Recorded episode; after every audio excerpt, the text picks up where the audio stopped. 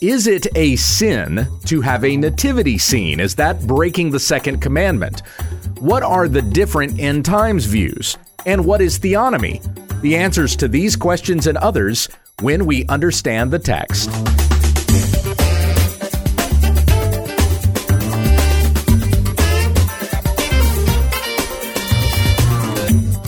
This is When We Understand the Text, a daily Bible commentary to help encourage your time in the Word. Tell your friends about our ministry at wwutt.com. And once again, it's Pastor Gabe. Thank you, Becky. You're welcome. Hey, I want to remind everybody about the expository workshop that is coming up February 6th. Sorry, nope, I got that date wrong. Uh oh. Don't come on February 6th, you'll be too late. February 2nd and 3rd. Oh, yes. Definitely be late. Yeah. it would you would be late. It would be I think past the weekend at that point.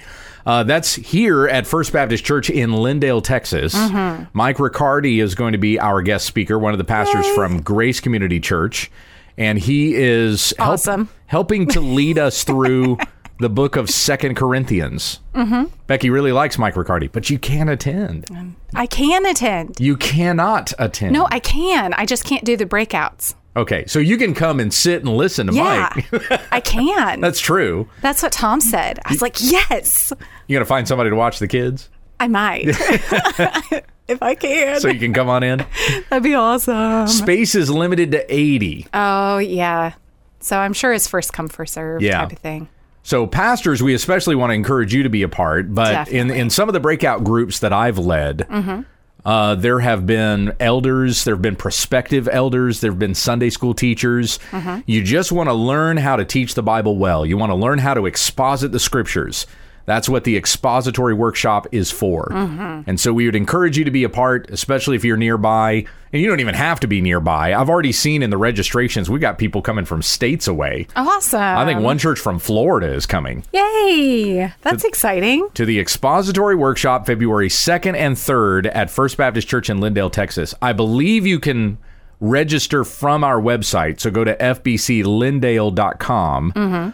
For sure, you can register on the G3 page. Yeah. So you go to the letter G3MIN dot com Mm-hmm. and then register on that page for the expository workshop. Yeah. That'd be awesome. So this week, taking questions from the listeners, that's what we do on Friday. Yes. And you can send a question to when we understand the text at gmail.com. The questions that we read today are picking up a copy of the book 25 Christmas Myths and What the Bible Says. Yay.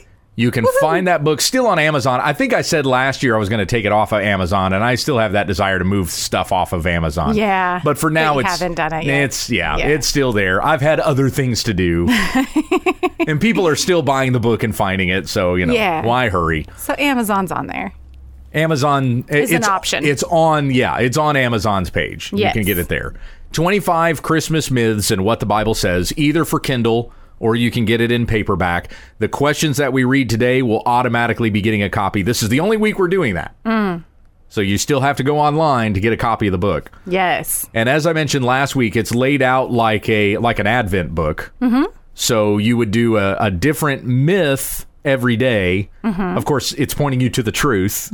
Yes. Here's the Christmas myth. Here's what the Bible actually says Yes. about Christmas. There's a hymn in there, a Christmas carol for you to sing together if you want to do it together as a family. Mm-hmm. But check out the book, and I hope you enjoy it. 24 of them or 25? 25, yep. Because the title. Right. Never mind. I, was, I was thinking you do it for the 25, 24 days leading up to Christmas, but then I was like, no, I think there's 25. Yeah, there's one on Christmas yeah. Day as well. Yeah. Yeah. yeah. a true Advent calendar is 24. Yeah, well, that's where I got the 24 Yeah. th- in my head. But then I was like, pretty sure it's, yeah, anyway. Blonde moment. It's good. We're good. It's all Yeah, good. you had a blonde moment earlier this week driving over a curb, too. I Did. Thankfully, the van's okay. Uh, it's kind of okay. it so, runs. so I was parked right next to my wife, yes. and I'm not parked at a curb. I'm parked in a in a driveway. right. And so when we pulled away from each other, I just went straight. Right. And I was getting ready to back up, but there were people driving crazy behind me and not giving me an opportunity to back up. So I saw my husband drive forward and I was like, hey, that's a great idea. I have cement in front of me. Why don't I just drive forward? Yeah, no. You were parked at a curb stop. I was parked at a curb and scratch, scrape, everything. the kids were screaming. It was great fun. Good fun. the kids thought the world was ending. They did. It's, it's a disaster film all of a sudden. Uh, and then Trolley's moaning and groaning ever since. Yeah, trolley is our car. van. Think, are we over 220,000 miles in Yeah, that I thing? think yeah, so. yeah, yeah, mm-hmm. It's it's ready. Yeah. Uh, only Beck. Becky's trying to hurry it up. I didn't mean to. so I'll to. go ahead and get another van. Yeah. It was oh man. they need a sign or something. If they had a pole in front of me. Or you can remember you were parked at a curb. Or, you know, I could be a little more patient too. All right, before we get to the questions here, I do have I do have a Christmas related poll Oh. that I did on Twitter. So the poll question was how much Christmas music are you listening to? Like today? Yeah, like right now. How much Christmas music are you listening to? Zero. None at all. Well, okay, unless you count our children telling their echo dots uh, Merry Christmas or It's Christmas, and then, you know, it does the little jingle. Yeah, that doesn't count. Okay, then no. Yeah, are None. you're so you're not listening to any Christmas music. Not right now, no. The, the kids haven't even brought up their like they've got their Christmas songs they listen to every year, Well, like all the time. Okay, so we listen to it from June until September. So I'm pretty sure I've got these two months free. Okay, we have a lull then. Yes, uh, October, November, and then once we hit Thanksgiving, we're picking it back up. probably. Okay. Yeah. They just haven't mentioned it yet. So the question, uh, the poll that I presented was how much Christmas music are you listening to? 299 votes. Okay, that's a lot. 53.5% said none. Wait until after Thanksgiving. There you go. So the majority is saying we're not listening to any Christmas music right now. Mm-hmm. 23.4% said, okay, I admit, a little. uh huh. 10.7% said, I listened to some today. And 12.4% said, I've been listening to it for weeks. now, someone commented and said, only weeks? And I said, well, I thought about putting been listening to it for months, but I'd really only get one vote on that one. Yeah, right. And that's our friend Alan yeah, Nelson. that's what I was thinking too. Yeah. Quattro. Quattro, our pastor friend down in Arkansas. He listens to Christmas music, I think, pretty much year round. Yes. He wishes Christmas was all the time. yes. That's Quattro. I got to admit, I love Christmas, which is why I wrote a book Yes. contributing to the holiday season. You do love Christmas. I do. I love I love a good Christmas. So let's answer some of these Christmas related questions. Uh, this one is speaking of Arkansas. So this one comes from Arkansas, Sweet. or rather, actually, it was written to us while they were in Arkansas. okay. I don't know that they're actually from Arkansas. I'd have to check the address. Sure. But this is Nancy. She says, Hello, Gabe and Becky. I am emailing from I 40 in Arkansas. My husband is driving, so it's okay that I'm composing this on my phone. Well done. Commercial Christmas is once again upon us with all of its trappings from the garish to the sublime. Yes. Yeah, indeed. I went into Home Depot. This was before November. It was still October at the time. And the first thing you see when you walk into Home Depot, Christmas everywhere. Everywhere. Now, Walmart certainly made more of a of, of a Halloween effort. Mm-hmm. And now all the Halloween has been replaced by Christmas stuff. Mm-hmm. But places like Lowe's and Home Depot, they've been at the Christmas stuff since like like September or something. Yeah. The candy store was putting up their Christmas lights and they had a Christmas tree. oh, really? Yep. As we drove by today. That, now that's weird because I mean it's a candy store. Yeah, their biggest their biggest season has got to be Halloween. Yeah. Well, and then the next biggest season, I guess, is Christmas. Well, true. I mean that's that's I'm not definitely sure how case. much Thanksgiving they do. I'm not a big fan of the Halloween decorations, and you know from our neighborhood, I mean, we've had people with Halloween decorations out. Looks like they spent at least a thousand bucks. oh, yeah. Definitely. Where in the world did you get all that stuff, and where do you keep it? Yeah. No joke. For 51, 50 weeks a year or something? You just pull it Mm-hmm. out for like half a month or something like that? yeah. I don't know. Well, no, I did. I saw some Halloween decorations starting in September. I yeah, a that. few, but Yeah. then they added to the yard. Oh, yeah, and then it, it just grew. Right. As people died and they put up more tombstones, Yeah. weird. the Halloween decorations expanded. a weird Anyway, going on with Nancy's email here. My Yes. my question concerns the appropriateness of nativity scenes. Mm. I've never been overly drawn to them, but I do have a few in various sizes that were gifts. I know several people who collect them. I'm a crafter, and for the last several years I have come to question if making a nativity is to make a graven image or an idol. Am I correct in my thinking? Am I overreading and therefore attributing to scripture that which is not there? Thank you for your time and attention, grace and peace.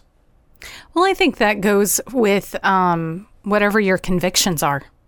Yeah, so there's the a, a lot of reformed folks will hold tightly to uh, the second commandment: you will not raise up a graven image. And any sort of image of Christ at all would be considered a violation of the second commandment. Or you might see it posted on social media two, the number two, CV, and that stands for second commandment violation. Oh, okay. So if they're talking about an image of God or an image of Christ and you see 2CV, I've seen that here and there. Yeah, But I didn't know that's what that stands for. any clue what that meant. They're making the accusation that this is a second commandment violation. Gotcha. Now, I would agree that we should not post any images of God the Father because no one has seen the Father. Mm. Right. John 1 says no one has seen the Father. We should not be posting images of God the Father. Mm-hmm. I am opposed to the Sistine Chapel thing, you know, God the Father there. Uh, and uh, Yeah. and Adam there with their fingers, you know, Right. reaching out to each other. Yeah, we should not be doing images of God the Father. I'm I'm a little more lenient on images of Christ, though I don't think, as, as a matter of personal conviction, you should not be putting them in the worship service. So they shouldn't be in the sanctuary. Too tempting to look at that and think of that as an image of Christ, Right. And therefore pray to that or worship that or something like that. Mm-hmm. But I personally don't find there to be a second commandment violation with a nativity scene. Although a, a, a person who believes they're consistently holding to that commandment would say that the nativity scene is therefore a violation of the second commandment because you got an image of the baby Jesus right. and he is the God man, and so we shouldn't we shouldn't be having graven images such as that. Mm-hmm. Now there are others, you, you know, you've probably seen like the very plain looking nativity scene, Right. where it's just little wooden figurines. They don't have a lot of definition to them, and then the manger is just the manger. Right. It's not really a baby in it. It's just a, you know a setup of a manger. Maybe you would be more comfortable with something like that. Yeah. Because there isn't the image of God being demonstrated there in in a nativity scene. Mm-hmm. Uh, if you are if you're worried about causing somebody else to stumble, that might be the way to go. I've walked into churches that have nativity scenes in their lobby when you walk in. Yeah. Anywhere from the small figurine set Yep. to life size sets. Yep. Real donkeys and everything. yep. Uh, when we lived in Kansas, every single year we went to a living nativity. Yes. And uh, even friends of ours like their their baby you know their newborn son or daughter was jesus in the in Mm-hmm. The living nativity Yep. uh, so we've we've attended things like that our kids have enjoyed stuff like that like i said it's not a matter of personal conviction Mm. uh, to think that such a thing is therefore a second commandment violation but if in your conscience you do feel guilty Mm-hmm. in some way about having that kind of an image in a nativity scene then you should not have a nativity scene right. Now let's consider the commandment. Let's hear it the way that we have it in Exodus 20 and in Deuteronomy 5 it reads the exact same way. Okay. So where you have the 10 commandments repeated in Deuteronomy 5, let's see that's starting in verse 8 and going through verse 10. It reads the same as Exodus 20 verse 4 through verse 6. You shall not make for yourself an idol or any likeness of what is in heaven above or on the earth beneath or in the water under the earth. You shall not worship them or serve them. For I, Yahweh your God, am a jealous God, visiting the iniquity of the fathers on the children, on the third and the fourth generations of those who hate me, but showing loving kindness to thousands, to those who love me and keep my commandments. Hmm. So what does that sound like? Does it sound like you shall not make any sort of of likeness of anything in heaven above or on the earth beneath at all? Or you should only not make a likeness for the purpose of worshiping them.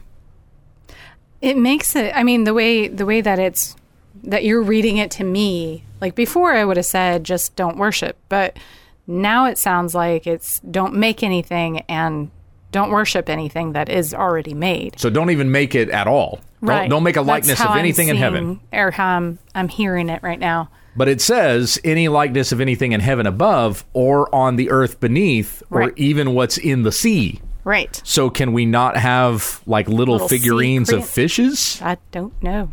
Fishes is that plural or just no, fish? it's just fish. okay, It's fishes because we have children, true. but it's fish. And and you just came from the library. Yes, I did. That's right. Library. Uh, how about the images of the angels that were in the temple? yeah, I just Or the images of the angels on the top of the Ark of the Covenant, right, which God told them to make. right. That's true. Make two images of angels prostrate mm-hmm. on the top of the Ark of the Covenant. And see, that's where I was like, oh, it's okay. Just don't worship them. The like I said, taking your what that verse, two verses that you read just now, Right. straight. That's it makes it sound like you can't do anything well, so like I said, or you shouldn't do anything. it, it has to do there there is an element of this that comes into personal conviction now we shouldn't divide over this Mm-hmm. Right. this will come into there's there's uh, an aspect of interpreting this that comes into like uh, a romans 14 principle of a matter of conscience oh, right. So mm-hmm. don't quarrel over opinions don't separate over opinions mm-hmm. And have patience with everybody. yeah in regarding their opinions Right. but let each person be fully convinced in his own mind. Mm-hmm. So if you think it's wrong to have a nativity scene, be fully convinced of that and don't have nativity scenes. But if you think it's okay for you, as long as it's not causing somebody else to stumble, then personally, I don't see the harm in it. Yeah. But That's I the big thing is don't not to let it, anybody else stumble. Right. And, and see, that's where I'm very, very careful or cautious about anything like that. Mm-hmm. Because I don't want to do something or create something that's going to cause somebody else to stumble. Mm-hmm. It is really, really easy for us to turn our attention and affections toward graven images. Right. You can see religions, even that claim to be Christian, that mm-hmm. do this Catholicism, Yeah. Eastern Orthodoxy or Greek Orthodoxy, all of them have images that they bow to, they kiss, they show reverence to. They will claim they are not worshiping. Mm-hmm. But how is bowing to it not worshiping it? Yeah. How is praying before it and thinking that that prayer is therefore heard by a dead saint mm-hmm. not idolatry? yeah. Which they'll even say, no, we're not praying. We're asking for that person, the saint or Mary or whoever else, to take our prayers before God. Well, mm-hmm. no, you're you're praying to it. Hmm. It's a quarreling over words, which the Bible tells us not to do that too. Right. But anyway, all, bringing that back into the nativity scene thing. Yes. I've written a chapter about this in 25 Christmas Myths and what the Bible says. How about that? If you even want to know where the whole tradition of the nativity scene started, I talk about that in the book as well. But Nancy will get it herself. Nancy, you're getting a copy. Yay. So we thank you so much for the question that you sent. We've given you some things to think about. Mm-hmm. Not an explicit yes or no answer, I don't know if there is one. but some things you do have. That's right. There's there's some aspects of this that are opinionated. It's some things to work through. yeah. You know, uh, uh, R.C. Sproul, his church, St. Andrew's Chapel in Sanford, Florida. Mm-hmm. We had the chance to see him the same year that he died.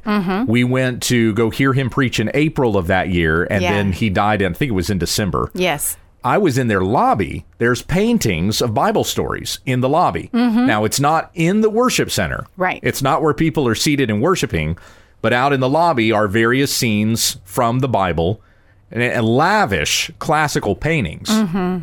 Mm-hmm. And some of those paintings do depict Christ. Yeah. There would be some that would look at that and would think that R.C. Sproul is violating the second commandment or anybody there at St. Andrew's Chapel. Again, that's got to be a matter of conscience. yeah. And that's going to be between you and the Lord. Don't cause anybody to stumble. This next question, it comes from Juanita in Walla Walla, Washington. Oh, fun. I have heard of Walla Walla, never been there, but I believe this is the first email we've received from Walla Walla. Yeah, definitely. Juanita says recently in one of your Q&As, you mentioned John MacArthur was a premillennialist or a dispensationalist. I'm not sure I'm spelling it right, but I was wondering if you could give me an idea of what that is. Thank you so very much. I am new to your podcast, but enjoy your teaching. God bless you and your sweet family. Aw, thanks. You've been listening long enough to know I've got a sweet family. Thank you for your question, Juanita. So, what is premillennialism or dispensationalism? Mm-hmm. There are two main views of the end times. When we talk about a study of the end times, the word that we use for that is eschatology. right. And there are two main views of eschatology there's premillennialism and postmillennialism. Mm-hmm. Now, even those two views can be split into two smaller factions. Yeah. You have historic or classical premillennialism, and then you have dispensationalism. And yeah, I know I'm slurring my word because that's a lot of syllables to get out in. uh, and then in postmillennialism, you have classical postmillennialism and you have amillennialism. Right. So let's talk about just And then you have people in between everything. yeah, right. So- In dispensationalism, you have you have pre-rapture dispensationalists, you have mid-tribulation rapture dispensationalists, and you have post-tribulation rapture dispensationalists. Okay. So so basically we can get more detailed, but we're going to keep it at the elementary level this time. Just for your sanity. Yes. And so we don't spend the next hour explaining this. So the two main views basically set a timeline in relation to the millennium, the millennium, the millennial kingdom that we read about in Revelation chapter 20. So this is Christ reigning in the millennial kingdom. Mm-hmm. But since Revelation is apocalyptic literature, it's writing about things that have not yet happened. There's some differing opinions on what's being talked about there. Is the millennial kingdom in the present, mm. or is the millennial kingdom yet to come? Mm. The premillennialist believes that we are not yet in the millennial kingdom, mm. and it's going to be a literal kingdom set up here on the earth in which Christ will dwell. He will reign on the throne of David in Jerusalem. And that kingdom will not be established on the earth until Christ's return, what we're waiting for next, which is his second coming. Mm-hmm. At his second coming, he sets up a kingdom that will last for a thousand years. Some will say that number symbolic, others will even claim that it is literally a thousand years or somewhat relative to that. He will set up that kingdom for a thousand years in which Satan will be bound. At the end of the thousand years, he will be unbound until Christ finally destroys him. He'll deceive the nations again. Christ will destroy him. Uh, and then we enter into the new heavens and the new earth, and everything will be perfect from that point forward. So that's premillennialism. Postmillennialism believes that what we are having described for us there in Revelation 20 is actually right now. And the way John writes Revelation, we have some recapitulation. That means that John will describe a series of events to us one way, then he's given another vantage point of the hmm. same events, and he'll write about those events from a different vantage point. Right. And then he's given a different vantage point, and we'll write it from that vantage point. And so, therefore, even though the millennium appears toward the end of the book of Revelation, he's describing something that he's actually written about earlier in the book, mm-hmm. but from a different vantage point. Right. And so he calls it the thousand year millennial reign of Christ, in which Christ is on the throne in heaven, reigning with even the saints who have died and have gone to live with him there in heaven. Mm-hmm. So our loved ones, our relatives that we have lost who were Christians who have gone to be with Christ, they're reigning now with him as he reigns from his throne until all of his enemies are put under his feet. And then at the end of that thousand year period, that's when he returns. Mm-hmm. So the the post millennialists and the amillennialists differ a little bit on how they apply those things. The post millennialists will believe that in the state in which we live, things are actually getting progressively better, and it's toward the end of that period in which Christ will uh, then come and judge those who are. Uh, uh, who are his enemies and rescue those who are his saints. The premillennialist believes that things are getting progressively worse. Now, the classical premillennialist does not believe that there is a seven year period of tribulation. All that we're waiting for next is the appearance of Christ. There's going to be a rapture of the church. There's going to be the judgment that will come upon those who do not believe. Christ sets up his millennial kingdom on the earth. That's what the classical uh, premillennialist believes. The dispensationalist believes that there is a rapture of the church that's going to happen that begins the seven year period of tribulation. And like I said, there are some that believe that rapture happens in the middle of the seven years and at the end of the seven years. But anyway, we have this seven year period of great tribulation that's to come, where the Antichrist is going to be revealed and he's going to rule on the earth. And that's where we have the mark of the beast and all these mm-hmm. other kinds of things. And God deals with Israel. And then it's at the end of that seven years that Christ returns again and he takes up those who were saved during the seven year period and establishes his kingdom on the earth. And then we reign with Christ for a thousand years in the earthly millennial kingdom. Right. That is not the view that I hold. I'm on the more post millennial side and probably falling more in the amillennial camp on the post millennial views. So I don't hold the dispensational view that John MacArthur holds. And I've written about that and even provided some arguments against uh, uh, premillennialism and dispensationalism. And I can send you that email, Juanita. I'll just uh, include it in my response. There you So that you can read that yourself since we're kind of crunched for time and I'm not going to go on into that. Yeah. But uh, all of that to say that we have these differing viewpoints of eschatology between MacArthur and I. I believe that he is one of the greatest expositors in our present day, that there has not been a greater expositor of scripture since Martyn Lloyd-Jones. Yeah. John MacArthur is doing a phenomenal job. I Yes, just. I just disagree with him on certain aspects of eschatology.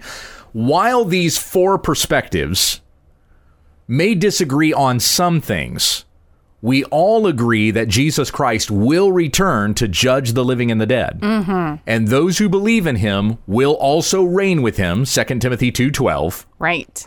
We should not divide over this, rather we should comfort one another with these words. Yes. 1 Thessalonians 4:18. So I've got friends that have differing viewpoints on the end times than I have. Mm-hmm. As a matter of fact, among our elders here at First Baptist Church Lindale, all of our elders hold all four positions. You'll find you'll find all four eschatological positions among our elders. Yep. And yet we love one another and minister together and teach our respective classes without any cause of division. Yeah, any disputes or anything like that. Now we Yeah. rib each other Right. Tom will constantly say things like, "Well, I'm going in the rapture. I don't know where you're going to be. You could be hanging out down here waiting for your amillennialism to come true. You know, something like that. you know, we- we'll rib each other about stuff like that, and I'll tell him, "Well, I believe what the Bible says. I don't. I don't know what you're know what you're thinking." but yeah, let's not be divisive over those things, but rather we encourage one another, sharpen one another according to what we understand the scriptures say. Yeah. If you don't understand something, go back to the Bible and be able to back up your view according to what scripture says, not just according to what you uh, what your opinion is. right. Or your favorite teacher's opinion. Yeah, something like that. Yeah. Uh, this next question comes from Jeremy in Indianapolis, Indiana.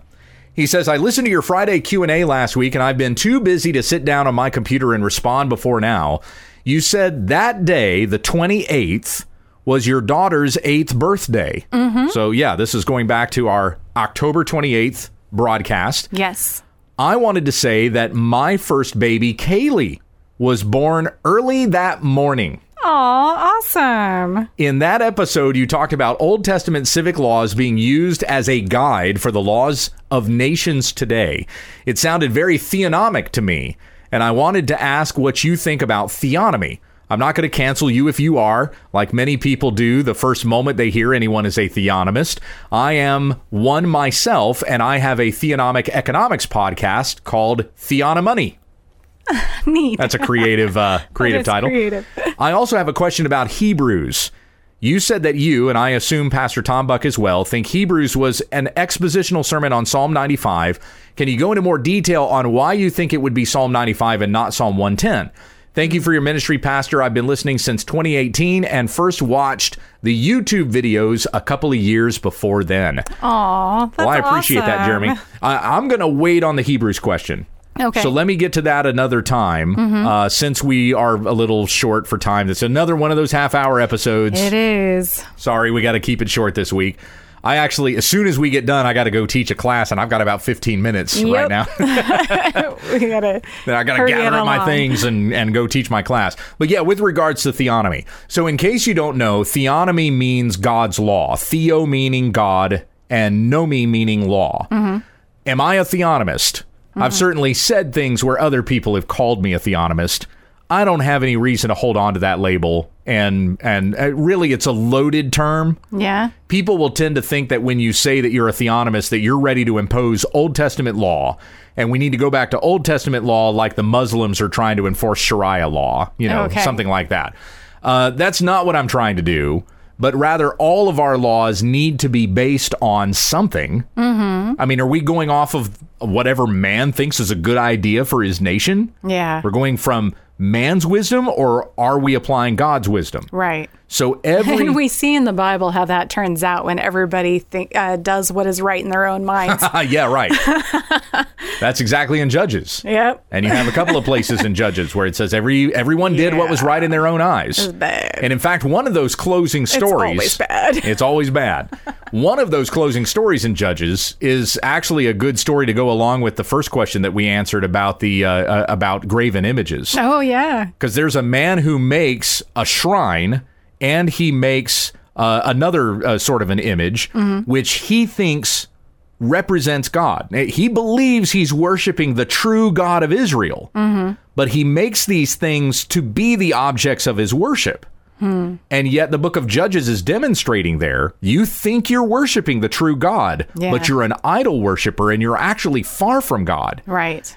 So, lest anybody like, you know, we're talking about the Catholic tradition and things like that, that worship these things, even a, an image of a crucifix of Jesus hanging on the cross, mm-hmm. they think they're truly worshiping the Messiah. Well, according to what's said in Judges, no, you're worshiping an idol. Hmm. Even though you think it's God, you you think that I've I've just made this thing that's supposed to give homage to God.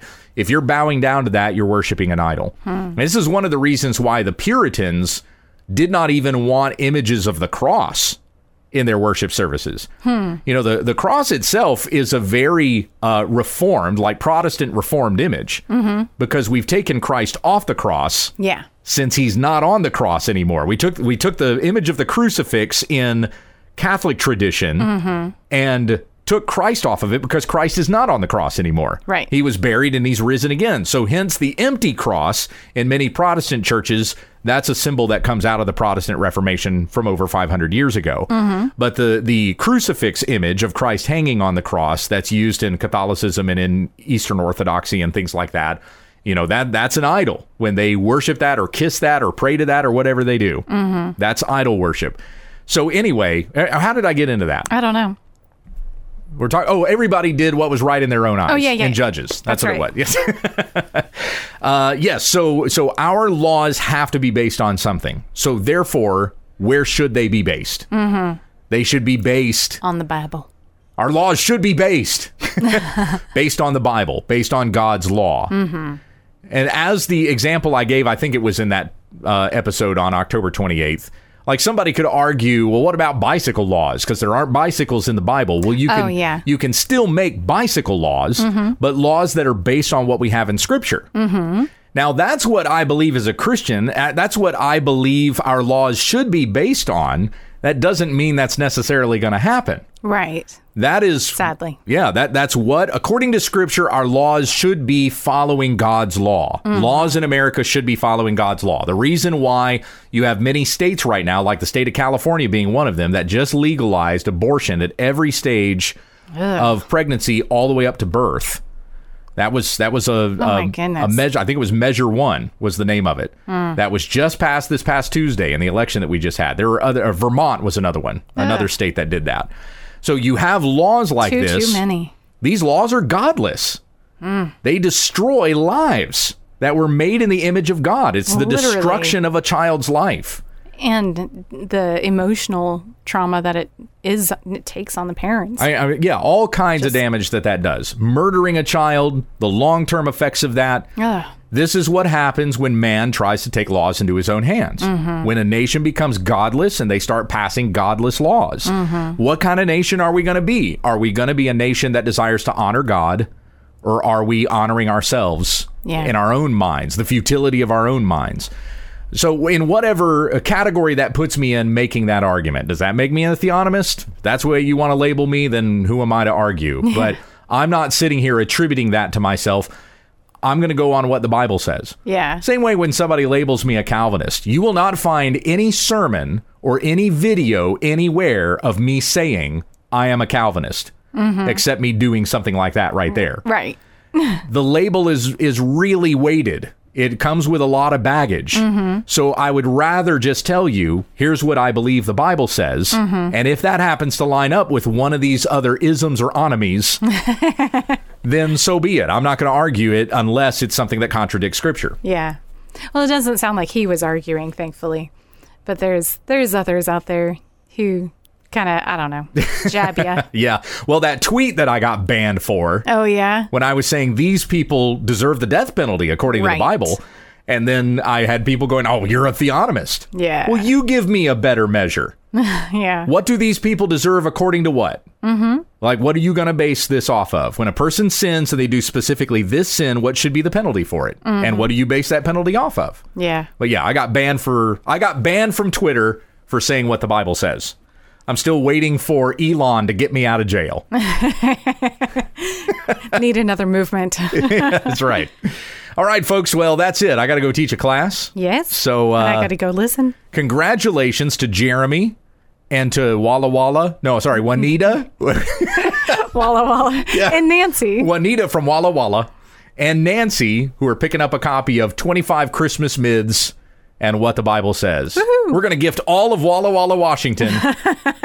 Don't say that. yeah. That's just you, Juanita. Yes. But thank you so much for sending your emails. And a reminder once again, if you want to get an email to us, send it to when we understand the text at gmail.com. It's the best way to get a question for the broadcast. Mm-hmm. Let's pray. yes, let's. Heavenly Father, we thank you for your goodness and your grace, the salvation that we have in Jesus Christ our Lord, who died on the cross for our sins and rose again from the grave so that whoever believes in him will not perish under the judgment of God, but we will have everlasting life. We can wake up every single day rejoicing in you for this wonder of the gospel that you have delivered to us. We have so believed, and so we are saved.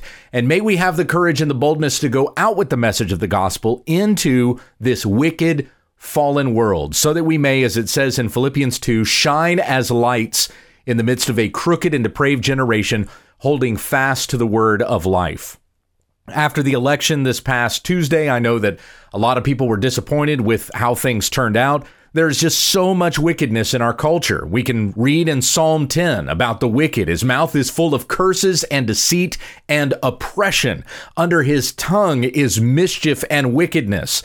But in verse 12, arise, O Yahweh, O God, lift up your hand. Do not forget the afflicted. Why has the wicked spurned God? He has said in his heart, You will not require it. You have seen it, for you have beheld mischief and vexation to take it into your hand. The unfortunate commits himself to you. You have been the helper of the orphan. Break the arm of the wicked and the evildoer. Seek out his wickedness until you find none. Yahweh is king forever and ever. Nations have perished from his land. And so may we hold fast to your promises, Heavenly Father, uh, knowing that you are king and nothing that has happened in this election or in any other election or, or any other rule or authority in this world, none of those things have dethroned you or even shocked you. And so we continue to trust in the sovereignty of our God, knowing that you are working something out for our good and for your glory, even in the midst of these times. Come quickly, Lord Jesus, we pray. In your name, amen. Amen.